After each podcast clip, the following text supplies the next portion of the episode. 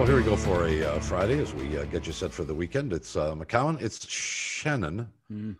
on the program, and uh, Hockey Pucks are joining us uh, today. Um, I suspect we're midway through the Stanley Cup final. You, you you think it's uh, over in four? Well, I called Tampa in five. Yes, you did. I- I'm not sure it's going to go that long. Yeah. And um, I'm quite certain that no one else will agree with me. But the things that I suspected would happen in this series have happened. Yeah. Um, and I think it's going to be a rough road for the Montreal Canadiens from here in. Yeah, interesting. Interesting thing. Ga- Game three, the Friday night game, is obviously the most important. That's, I mean, that's the, my captain obvious moment for the day. Um, but I, but I'll tell you what, it will be painful um, if Tampa wins tonight. There's two days off Bob, before Game four. It, it will it will feel like forever before the game four on on Monday if Montreal does not win game three. That that to me is where it, it- this is it tonight. To me, this is the series. If Montreal is Well, I able to honestly, John, I think I think Montreal has to win the next two. Anything less than that, and and um, this thing's going to end. If my- they're, my if they're my down only three argument- one, my only argument is is that they they were down three one once already in these playoffs and still won. yeah, but that, was y- against that the was Toronto Maple that, Leafs. that was your Maple Leafs, yeah.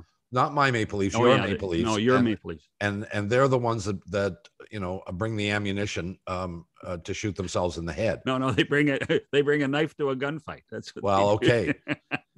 Uh, this Tampa team is a completely different animal.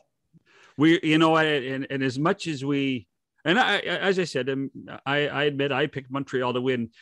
Uh and hey listen we've had cooper on. Jon Cooper is one of the great people of our game uh and has coached a really good team. Um i i just think there's always the belief that can't, tampa's good but can they be this good? And every time they get their backs against the wall they prove to us that yes they are. They are this good Yeah, they are deep. They are deep. Their goalie is good. Their defense is big and fast and mobile and mobile. You know, that's the that, that that's you, you almost want to sit there and say, and and I I I admit this, I almost wanted to, to call the bluff that they can't be this good, and they are. They are, Yeah. and they're good in the places where you need to be good when you get to the Stanley Cup uh, uh, Oh. playoffs, and especially the Stanley Cup final. Goaltending in the blue line, they're as good as any. They're well, they're better than everybody, and and I think that was something that was overlooked by a lot of folks. But Mhm. that being said, we'll see what our guests have to say today.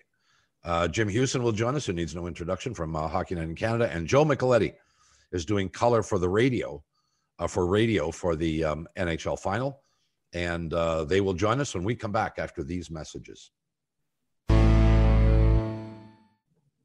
Well, the uh, Stanley Cup final is uh, two games done and uh, maybe halfway done, uh, depending on your viewpoint at this point. Jim Hughson uh, joins us along with uh, Joe Micheletti, who uh, is doing the NHL final, is in Montreal now. Well, I don't know how many predicted it would be 2 nothing Tampa. I'm not particularly surprised. Huey, are you? No, not really. Um, and and I'll preface that by preface this by saying that um, having counted Montreal out in three series already, I I really truly believed in them by the time the final started in the first game because I thought this is not an accident. You know, I'm finally convinced they're a really good team. But then I look at the other side, and not only are the, the Lightning the defending Stanley Cup champions, but they have an incredible wealth of experience. Um, most of these guys have been together since about 2014. They're all in that neighborhood of 80 to 100 playoff games. They've won a championship. So we, none of us should be surprised that they're actually up two to nothing.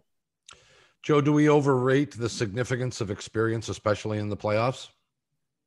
No, I don't think so. I, I think that I think if you look at Montreal, Bob, and the thing that's been so im- impressive to me is that when they acquired uh, players that had won uh, a Stanley Cup, uh, it almost maybe not immediately, but over the course of time, and certainly when the playoffs started, it helped elevate those players that that did not have the experience. You know, they, that you know, you know, to me, you get a player like Suzuki who's 21, and and yes, he's a very good player, but I think the addition of those players with the playoff experience have helped him and some of the other younger players, including Kotkaniemi um, and even Caufield, uh, elevate their games because there's a comfort level that these that these experienced players uh, bring with them. And I, I kind of expected that that first game that Montreal played. Uh, you know, one of the things we talked about in our pregame was,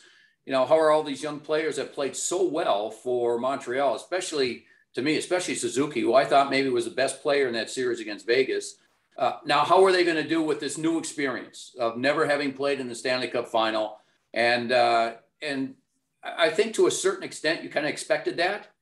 But then, you know, the bounce back that Suzuki in particular had in game two was kind of what we've seen. And so, so I think the experience helps these young players reach a new level. You know, I, I think uh, if there is one level of frustration for Montreal, it is that um, I, I think they probably believe they outplayed Tampa in game two and still lost.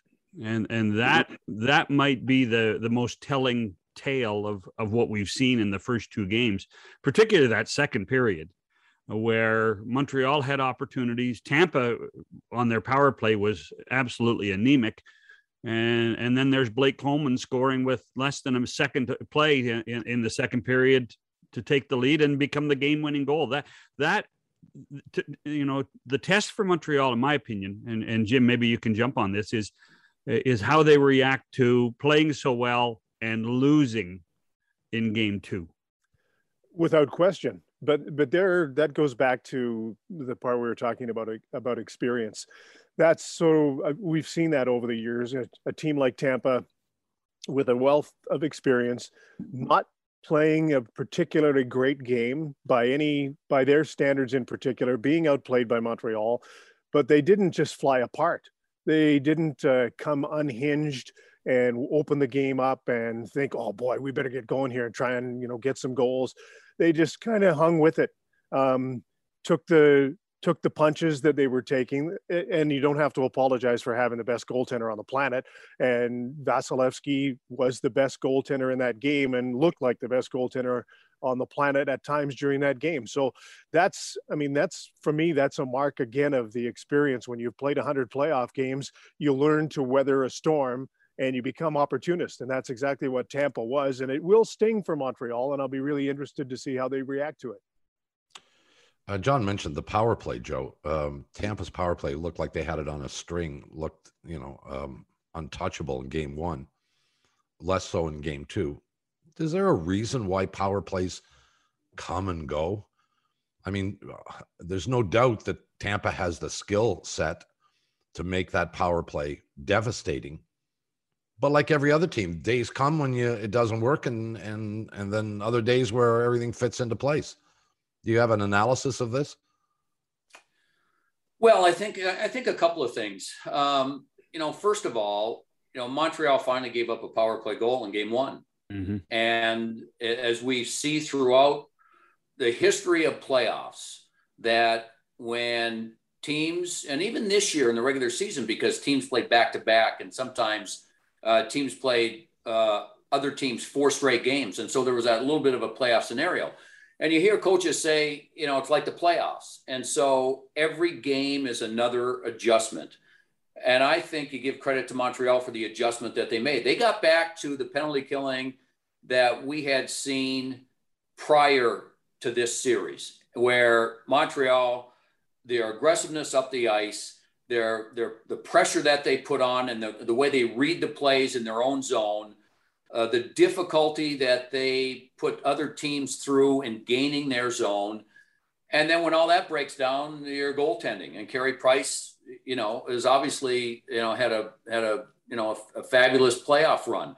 So I think that Montreal made an adjustment, and if you think about how bad the Tampa Bay power play looked I think it was because the way Montreal played. They didn't give Kucherov as much time. They didn't give Point as much time. They got to the points a little bit quicker. So the times when Tampa Bay had had a chance to then set it up and back off Montreal is when they were at their best, but it didn't happen enough. Hey Joe, just to, to follow up on that too, the one of the things we always watch for on really good penalty kills is block shots and good sticks And mm-hmm. so even when Tampa in the second game didn't get anything out of their power play, they still got their setup and they still got that puck over to Kucherov. And how many times did he not get it through to the net or was wide just because there was pressure there and good sticks? Hey, do you? Do yeah, I, I, I, was just going to say, just a follow up to, to Huey. Um, you know, again, that that's kind of part of what their mantra is: yeah. do anything it takes to win, including the block shots and the and the good sticks, which you have to have on the penalty kill. Sorry, Bob. No, no it, not at all. Joe, do you do you think Montreal can play from behind? I don't think they're nearly as good from behind. I mean, you know, that that takes a little bit of step back. But when you when you see them get a lead, which has been really their their team focus, and when you say, well, what's their strategy? You know, for Montreal, it's get the lead and then not necessarily back off, but play a little bit differently. Mm-hmm. And so that's why we've seen throughout these playoffs, they come out in the first period, and if they can get a lead, they they look like a different team. So can they play from behind? I think game two tells you that they can because of uh, you know they just had at least half their team on an individual basis was better in game two than they were in game one, and probably more than that. I mean, the fourth line, which was terrible in game number one, suddenly looked like they did in some of the other games. So that helped them, helped them get to the net. Uh, the Suzuki line uh, that we talked about earlier was so much better. Um, their centers as a group that their centers had one shot on goal in game number one, and Suzuki alone had nine in, in game two. So I think there were a lot of reasons to believe that uh, that that they can come from behind. But you know, I'm like I'm like you guys. You know, Vasilevskiy won the game. The, the, the, only the only reason I asked that because Jim said uh, that you know they didn't they, they tried in the third period they were down one and then they were down two, but can can they afford to open the game up, Jim, against a team like Tampa? That isn't that in, in, in the end in the end the crux of if Montreal is supposed to do anything if they don't have the lead. Yeah, and, and you're absolutely right. I mean, you have the answer to that question is no, they can't afford to open it up. They just don't play that way. Right. Um, but Tampa learned that too. I mean, they don't open it up. So they've they've learned over the years that you're not going to win too many six three hockey games in the Stanley Cup playoffs, and we've seen them win one to nothing. We've seen them win two to one. I Montreal needs everybody going. They they almost need the the perfect storm to beat Tampa. And one of the one of the big differences for me that I've seen as the playoffs have gone on, and in this series in particular, is Tampa is now deeper than they've ever been, uh, especially if they can get Killorn back in the lineup because of uh, the line of Yanni Gourde, Barclay Goodrow, and Blake Coleman that I don't think was at their best through the first part of the playoffs, but now they look really good, and that's really difficult. That makes makes things really difficult for Montreal, just because the match game is so difficult when you have to play against you've got to come up against three different lines and they're all really good and the fourth line isn't bad either but uh, i think it makes a bit of a difference and it should make a bit of a difference for montreal on home ice to be able to get a little better matchup and um, but but tampa's a, such a hard team to match against because they're so deep and i don't think montreal can afford to to open it up at all we've seen what's happened to montreal when they turn the puck over tampa puts it in the net very quickly and we know you know, you know, not playing. We know we know Killorn's not playing in Game Three. You know, the the, uh, the other thing, guys, is that when I think of teams that have to open up the game because they're behind, uh, to me, you have to have a group of defense, or at least a few back there, that can get involved in the offense. Montreal's a team that they're not a high scoring defensive group. You know, I mean, they don't have those offensive players, even though Petry you know, had a good season for them offensively. He's still not the type of player that that that you would say join the rush, lead the rush, make an individual play that helps get you back in there and and open things up from defense. Whereas to me, Tampa Bay is a, a better team if they have to do that. Mm-hmm. But uh, so for me, Montreal to open things up, I, I, I, don't I don't know if that I don't know if that does anything for me because they really don't have a group of defense back there that you would uh, that you would have to say, boy, watch them joining the rush because they're so talented offensively on the back end. They, they're not that type of team to me. We're with Jim Hughson, Joe Micheletti. Um, in the probably hundreds of playoff series that um, the four of us have watched over the years, almost invariably we talk about this and it comes to pass that goaltending wins and loses most series. Um, and it may wind up being this way again. But at the beginning of it, I think we thought we were seeing probably the two best goaltenders in the NHL, at least the two best goaltenders right now in the NHL. But so far, Huey, this has been a one way street. This has been Vasilevskiy being great and Carey Price all of a sudden being, well, ordinary. Human. And I, I don't know how to term yeah. it because he really hasn't given up a bad goal, has he? I don't think so. I mean, you can you can quibble over a couple of you know maybe the the first goal that was scored in game number two. Yeah, but I but I give him a pass because he's so good at it.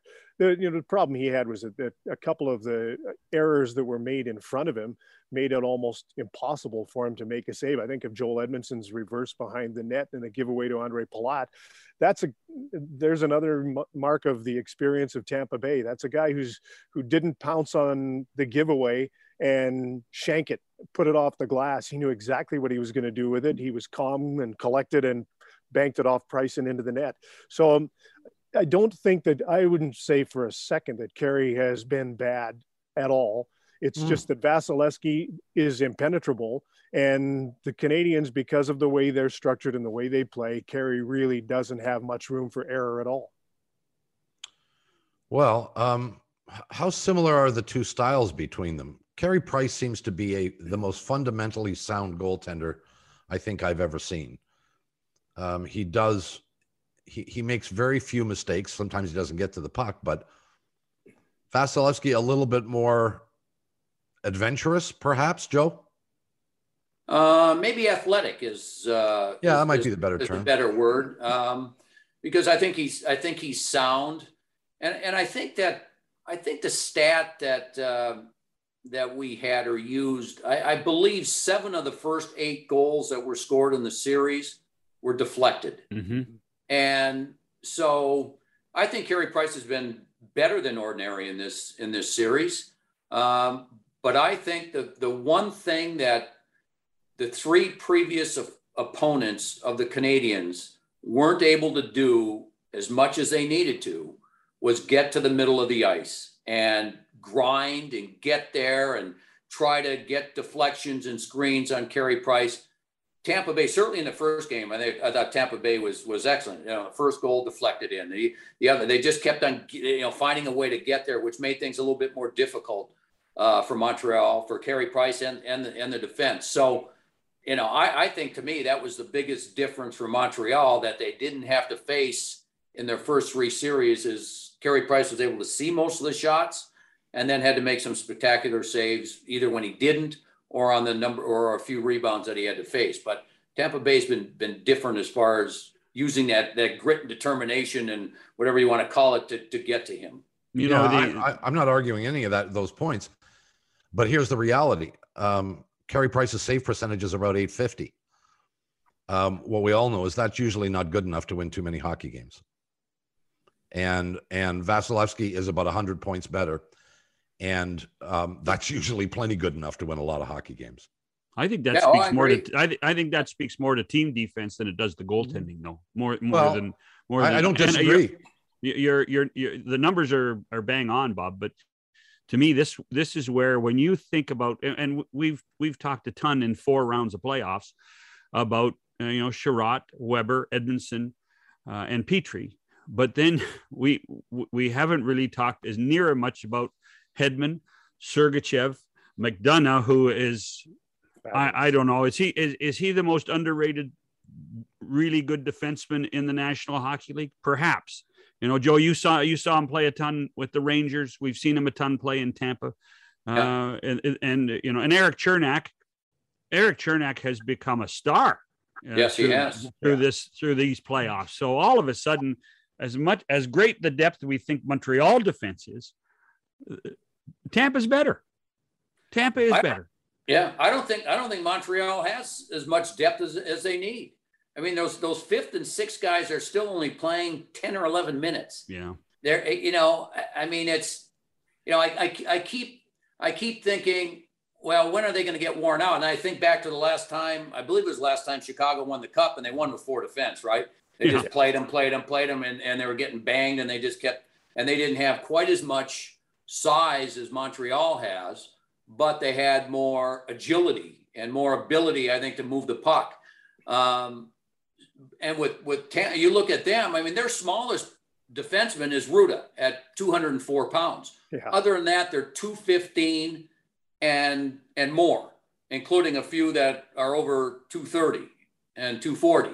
So we talk about Montreal's size on defense and their ability to bang people and keep keep everybody up. So I'm with you, John. I mean, the defense for for uh, for Tampa Bay is a better overall group. And you're right about Ryan McDonagh. This is uh, we saw that this in the bubble last year too. He just uh, there is no. He reminds me of Kevin Lowe. He just like when he goes into the corner, he's either coming out with the puck or a penalty and it's he just battles so hard and he blocks shots and he plays half the game. Then you add in Sergachev, who is a revelation to me, has just come along so well and did in the playoffs last year, and now he looks like a star and he can get up the ice and he competes and battles. And Cernak is kind of the same way, mm. and so they're they're they're so deep back there that there again it, it makes it really hard to match up because uh, if even if you don't get the forward matchup you want and they might not on the road in Montreal they can always have really good defensemen on the ice against anybody and they don't have to be fearful of getting their third pair stuck out on the ice. We're with uh, Jim Hughson Joe Micheletti. We'll take a quick break, come back with more after these messages. It's McCown. It's uh, Shannon. Jim Hughson is with us from the West Coast. Uh, Joe Micheletti is in Montreal and covers uh, the uh, NHL final, and we'll do so again in game three tonight. Uh, intriguingly, uh, there is never a shortage of opinion going into any playoff round in any sport almost. everybody in the media jumps on board, and somewhere you can find a list of people and who they think is going to win. And as often as not, um, those of us who do this on occasion are wrong. Um, I, I still look back at, at before this series started and the number of people that actually thought the Montreal Canadiens would win this series. Um, and John Shannon is raising his hand. Hugh, you might have too, huh?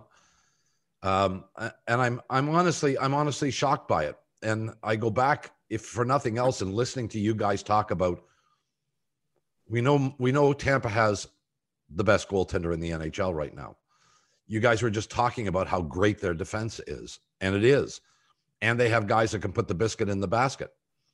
Um, how is it possible that people, for lack of a better term, underrated the Tampa hmm. Bay Lightning in this series by suggesting that Montreal could beat them? Joe, you've had the wrong guest, Bob. Your problem. You get, you got to get some smart people on. Well, I, we try. We try. We just can't find any. and but it's not just the people on this show. I mean, I've I've read online and um, and elsewhere. You know, there were a significant number of people that sincerely and really felt the Montreal Canadiens would maybe, win the series, including maybe, my friend Shannon. Maybe we believed in fate or hoped in fate. Well, is that a reason to uh, to pick them? You know, the, it's it's partly because of the way they the way they won the games, and we look at you look at the first three series, and they didn't win by accident. You know that just doesn't happen. You I'll get through three rounds, so that's why people became believers in them because of the way they play a team game and could shut down good offensive teams. But this was the 16th best team by record. 18th, going 18th, actually. 18th best. Yeah. going into the playoffs. Well, the 16th going into the playoffs. And well, I and and so go ahead, Joe. Yeah, no, I, I was just going to say, Bob. I, um, I think what Montreal did is they made a lot of believers out of people that thought that they would struggle to make the playoffs, and especially with the way they finished. And I remember, I, I remember working Game Four of Montreal Toronto, and at, when the game ended, I said to my broadcast partner, I said, Montreal's toast. They had no life. They had no scoring chances. You know, there was nothing there. And agreed. And then I and then I heard Carey Price in the post game. And he was cool and he was calm. And he was saying, I don't worry about the scoring on this team. I go against these players. So I think he did something and helped that team in a certain way. And once they got a little spark, which mm-hmm. he mm. obviously needed to be great in game five, and got a little spark, and then things started to turn.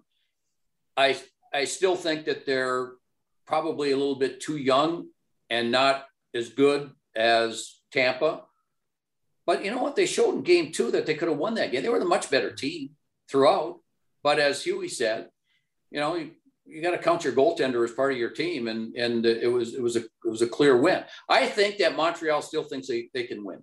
And when you hear Carey Price said it's just belief, that's what it is. It's belief, it's belief, it's belief. And so they think they're going to win tonight. I wouldn't doubt it. I still think we're going back to Tampa. I don't think it's going to be a, a sweep. I still think in the end Tampa wins, but uh, there's something that Montreal's got going that's made a uh, made believers out of a lot of people, including John Shannon. well, I don't. I'm not sure Shannon's ready to give up the ghost on uh, on Montreal winning. No, I, well, well, here here's it, you, you, and Joe. Just to just to, to, to look back, when you say they found a spark, and the spark was their penalty kill. That was their spark.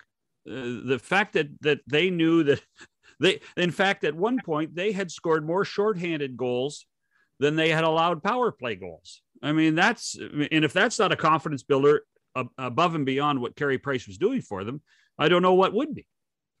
History tells us that you can live in the playoffs when your power play sputters, but you cannot live in the playoffs if your penalty killing isn't great. And Montreal has they've, they've been fantastic mm-hmm. throughout the playoffs. I think for for me now, it's fascinating to watch game three because Montreal will be at home. The match game changes. They can get to the last change, um, and they will throw everything that they possibly can. They will throw their best game at Tampa. And again, I look back on experienced teams. This is this is the this will be a real test for Tampa. And if they hang around early in the game and don't let themselves get out of their game and get behind, they'll be fine. And that's where an experienced team knows exactly what's coming and they should be ready for the storm that that should be the Montreal Canadiens in game 3. Joe, the the, the match game uh, includes the having their head coach back.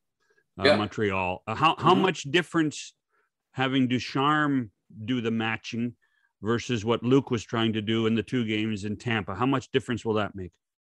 Well, I, I, think the I think the one hard match will obviously be, be uh, Danault against Point, even though Point and Kucherov uh, didn't contribute offensively in game number two, and uh, and certainly Suzuki was better.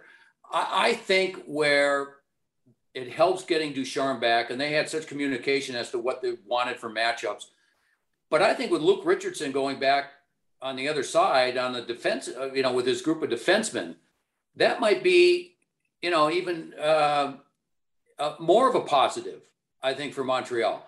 Uh, I, I, still have some doubts about whether those four can play that many minutes, and you, are not going to be able to, you know, bring in the other two. And and uh, so I think with maybe with Luke Richardson back there, that might change a little bit. Uh, there's a couple of points here, one on either side that I want to get into a little bit. I don't know how all of us categorize a dynasty in any sport. But is it safe to say if you win three straight Stanley Cups, you know that puts you in a in a in a very unique category historically? Does it make you a dynasty, Huey? I don't know. We throw that word around for teams. I know all the time, and uh, I just know that whatever happens here, Tampa Bay is one of the best teams I've ever seen play the game. Yeah. Well, they're they're they're really really good, and they have been since about 2014 15 when the core of the group came together. They've grown together. They play together all the time. And you know, I think is was Chicago a dynasty? They didn't win consecutively, but they won three. Um, three out of five, right?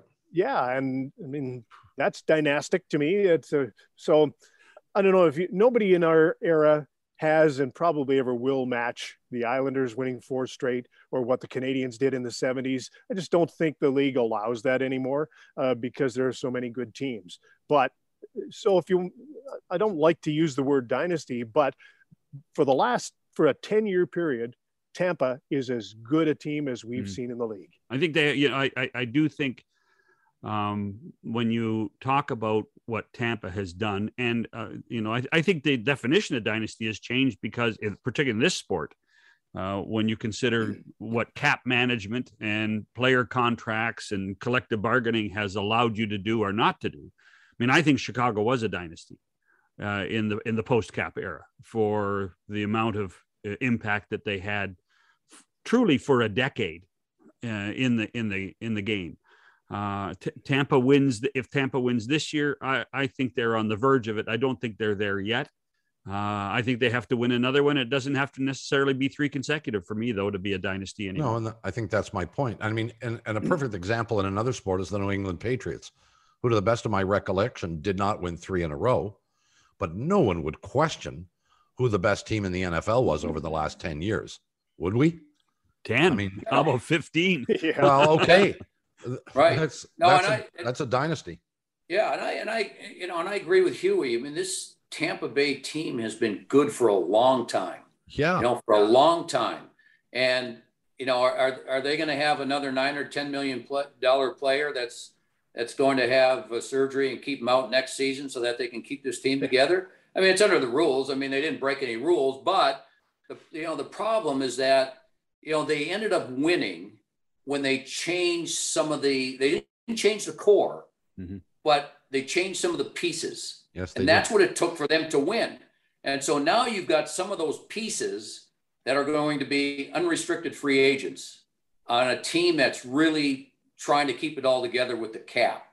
And so can those pieces that they're probably going to lose with Coleman or uh, Goodrow or you know maybe some of the defense, uh, are they going to be able to replace that to keep that element of this team, which they have been proven that they needed to win, uh, together?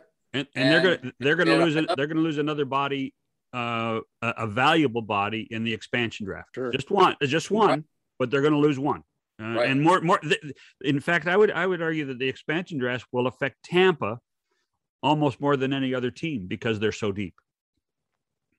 Probably right, and and you know to to your point about dynasties, Bob, um, it's darn near impossible to do what we would consider to be what what one of the greatest feats. Of, I mentioned the Islanders winning four in a row in a cap system, and especially now with a, a pandemic affected cap system. Yeah that is flat, it's really going to be hard for these guys to win again unless they can find they're going to lose a couple of pieces the important pieces that joe talked about unless they can find them somewhere again and that's boy that's that's the real test for Julien BriseBois, the general manager, isn't it? Because he knows he's going to lose a player to expansion. He knows that he's going to lose a couple to free agency, but he's still going to have this dynamic core together, and he's going to have to find some pieces to fit in where some have had to drop off because there's a couple of guys that are going to take off and get some big money elsewhere. And that's such a different thing to deal with in the National Hockey League now than it was 20 years ago when when one team could win for years and years and years. Well, you raise an interesting point there, Huey. Um, let me get your reaction to this. Uh, Tampa Bay wins this year. I'm, you know, obviously we're getting ahead of ourselves, but if they do win this year, that's two consecutive Stanley Cups, but both of them during pandemic affected seasons. Will will there be an asterisk at some point in time besides either of these two victories? Certainly shouldn't be, not in my estimation.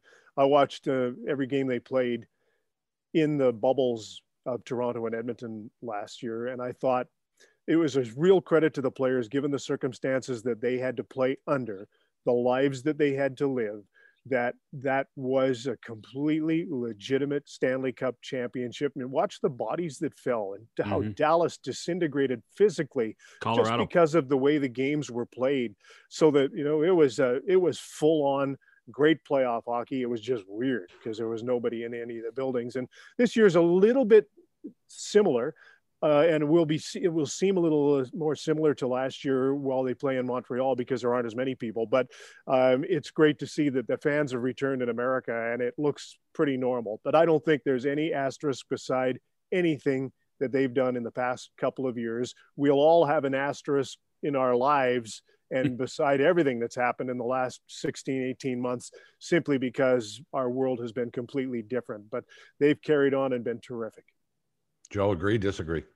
I, I think asterisks get applied to teams that no one expects to win. Hmm. And I, I, think if you if you took a vote over the last eight ten years, uh, Tampa Tampa Bay is always a team that I think most people say have a real legitimate shot of winning the Stanley Cup. Now, if you take, uh, I think if Montreal won this, I think there would be uh, people that would attach an asterisk to that because they said, well, nobody expected them to win. In fact, there was a good chance they wouldn't have made the playoffs, and yet they got in because of this new this this new system yep. playing in the North Division, and uh, we're, we're able to win it that way. I think some people would attach an asterisk to that, to them, I should say, but not to Tampa Bay. Here, here's the other thing is, and and uh, before the bubble, you guys remember this, uh, and the players deserve credit for this. You know, there was a push, um, particularly from the league side, to make the first round of the playoffs a best of five, and the players went back and said, no, no, no, no, no, no. We we cannot compromise the integrity of the tournament. We have to have four rounds of the best of seven. Uh, and because because in our lifetime we've had two 48 game seasons and the play uh, and and and the playoffs have been normal four seven round series and there's no asterisk uh, for the chicago blackhawks in 2013 there, there's no asterisk there um, there should be no asterisk on on uh, for me for either team because the playoffs uh, when you look at the guide and record book 15 years from now, you're going to be able to say that Montreal won their first round series in seven, their second round series in four, their third round series in six, and whatever number if they still do win. And Tampa, you can go through the same thing. The, the tournament, the Stanley Cup tournament, has not been compromised. Therefore, there should be no asterisk. Yeah, I think it, and I'm referring to asterisk people, which I am not one. But well. but there are those that that want to find sure. a reason why somebody shouldn't have won it. And I'm with you. If Montreal comes back to win this thing, I'm not putting an asterisk next next to them. It's a great story. Mm-hmm. Uh, but there will be those that are out there that are those types of people that will apply them. Uh, last thing from me, um, and this I will be accused of being premature in asking this question, but uh, Lord knows when we get the next opportunity to chat with you guys. So, uh, when all is said and done, regardless of how this thing unfolds, as of today, are the Montreal Canadiens the real thing?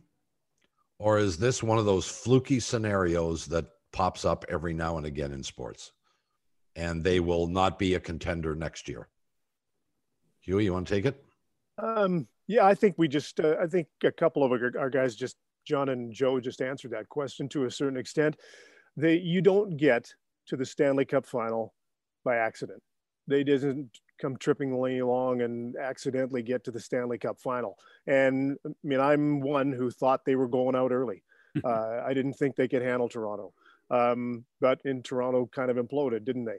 But it, so I, as, as I've watched them go along, what has made me think that they had a chance and have a chance in the Stanley Cup final is the legitimacy with which they played, the way they played a team game, the way some of their young players, Suzuki, Kotkaniemi, uh, Caufield, rose to the occasion at the most difficult time of the year and together beat really good teams. So it, it remains to be seen what they will be like in the years to come.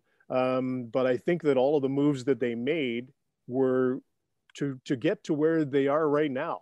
And the problem is for some of those guys, like some of the people who have been real great contributors for them, the contribution hasn't been so much in putting pucks in the net. But for guys like Eric Staal and for Corey Perry, the contribution that they have made is their experience and their their older guys. So I'm not sure that you, whether they'll be back or you can replace that. There's there's the difficulty in moving forward, but you hope that they've passed along what they know to the young guys, and Nick Suzuki can take off and pick up where the older guys have left off. So that's a long-winded answer to your question. I think they have a chance to benefit from the experience and be just as good.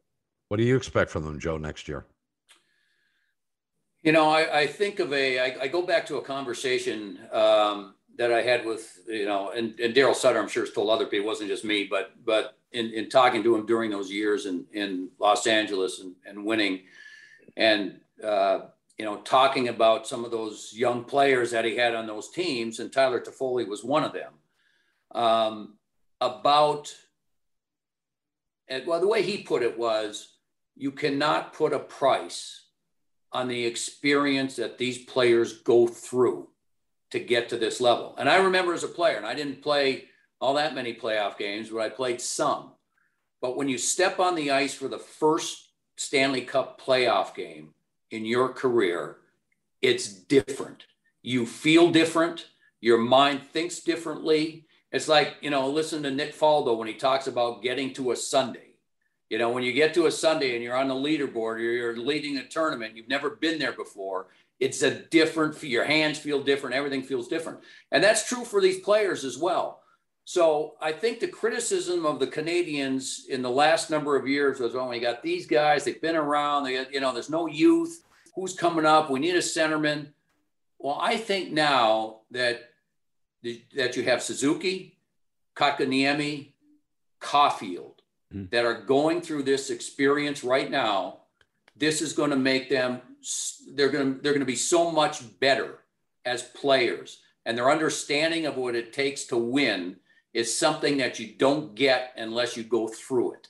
And so I, I this is going to be a huge boost for Montreal with especially with these young players uh, into the future because of where they are right now. And and there, there there's there are Canadiens fans right now saying you're right, Joe, but that's why they need to play Romanov. yeah, well, I, I, don't necessarily disagree with that. I, I, I, think I liked Romanov when he got in the lineup. Oh, so did I. I was surprised. I thought they should have put him back in. Yeah, but anyway, here, here's how the other. more time do we have? here, here, here's here's the other here's the other thing to remember. Uh, if the schedule that they put out uh, at the end of July uh, comes to fruition, and we're all hoping it does, Montreal is going to be playing against Tampa in their division, Florida in their division, Boston in their division, Toronto in their division, and I am now officially putting Ottawa on that list because I think Ottawa is really a good young team uh, if they can fix a couple of things and maybe get a free agent or two. All of a sudden, Montreal could be a better team next year and might not make the playoffs. Yeah, and that's the reality of that that's the true. old division system. Well, and Dallas Dallas was in the Stanley Cup final a year ago, and uh, how'd they do this year? That's right. So all kinds of funny things can happen over time. It is it is the nature of the league now, and there again to your point about dynasties, that's why it's so hard to be a dynasty because there were days in the National Hockey League where you could trample over teams and there were guaranteed win nights. There aren't any now.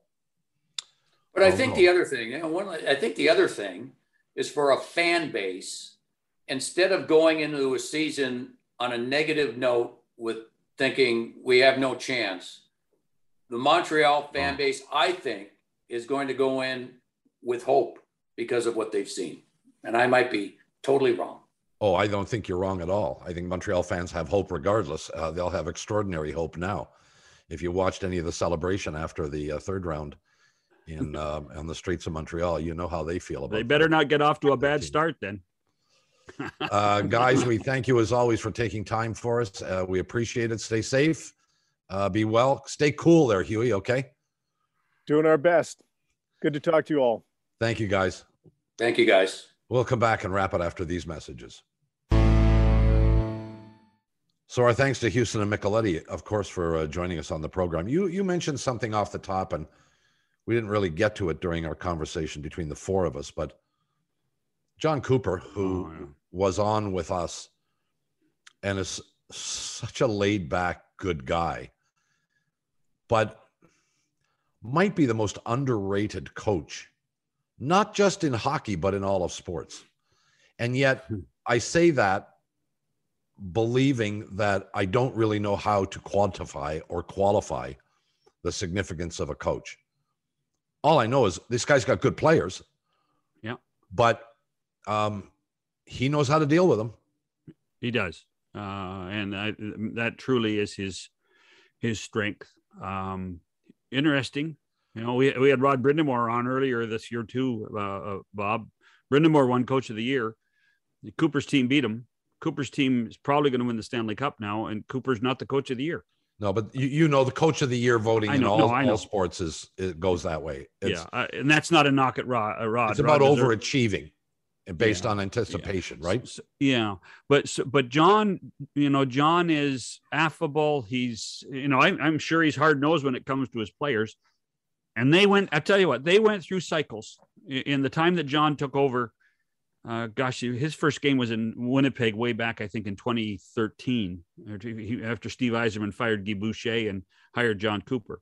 Um, uh, Jon Cooper went through his battles with these players. He and Steven Stamkos did not get along for a long time. There was some talk about him being fired um, several years ago. Well, Steve, when Steve was manager, they, you know, they were there were times that uh, they that Yzerman thought they were better uh, than their their final result in the regular season occurred. I mean, they went to the Stanley Cup final. I remember being there in the Stanley Cup final in 2015 uh, against the Blackhawks, and and Cooper Cooper did everything right. His team just wasn't ready to win the championship yet. Uh, but then there was there were some down years, and there were some disappointing years. And remember, I mean, the the last play. By the way, the last playoff series Tampa has lost was against the Columbus Blue Jackets, and they got swept in four games Yeah. you, you know and and and there was a lot of challenge what's wrong with this team what's going to happen with this team Yep. Co- cooper has been able to uh, to to galvanize him uh, his his players. Uh, the organization they've done a, a magnificent job uh, in in that period of time. He deserves he does deserve a lot of credit. And it, you know if you're if anybody that's listening to the podcast if you want to go back and listen to cooper he is he is an engaging guy to sit and talk talk to isn't he bob? Oh, most definitely. It's the first opportunity I had to talk to him uh, on a one-on-one basis, and um, I'm sold. Yeah He's got my vote.